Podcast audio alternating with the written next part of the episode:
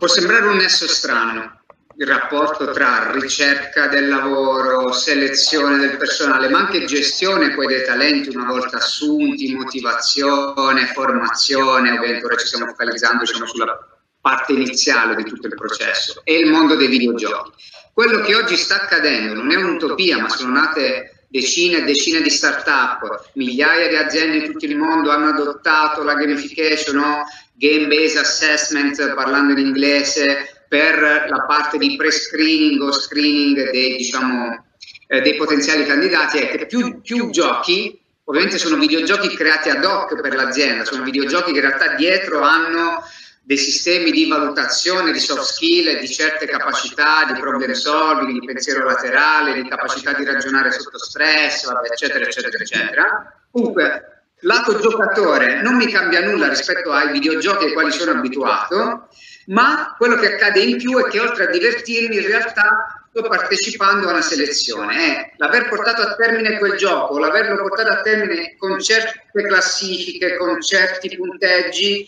mi apre la possibilità nel ricevere, per esempio, l'invito ad un colloquio fisico, quindi a un secondo step. In alcuni casi addirittura non esiste questo secondo step, ma in casi particolari, su richieste specifiche, Google lo fa da tempo, molte aziende tech lo fanno da tempo, ma anche il, i servizi segreti inglesi lo fanno da tempo, lanciano delle challenge, delle sfide, sotto forma di videogioco, comunque di gioco, di decriptare dei codici, di hackerare un sistema, fare di queste cose, ma è totalmente reale. E poi, per poi ricevere una chiamata, anche su uh, R A L molto alti, quindi posizionamenti di stipendio uh, significativi. Questo è quello che sta accadendo sempre di più, perché si è visto che si hanno meno bias nella selezione,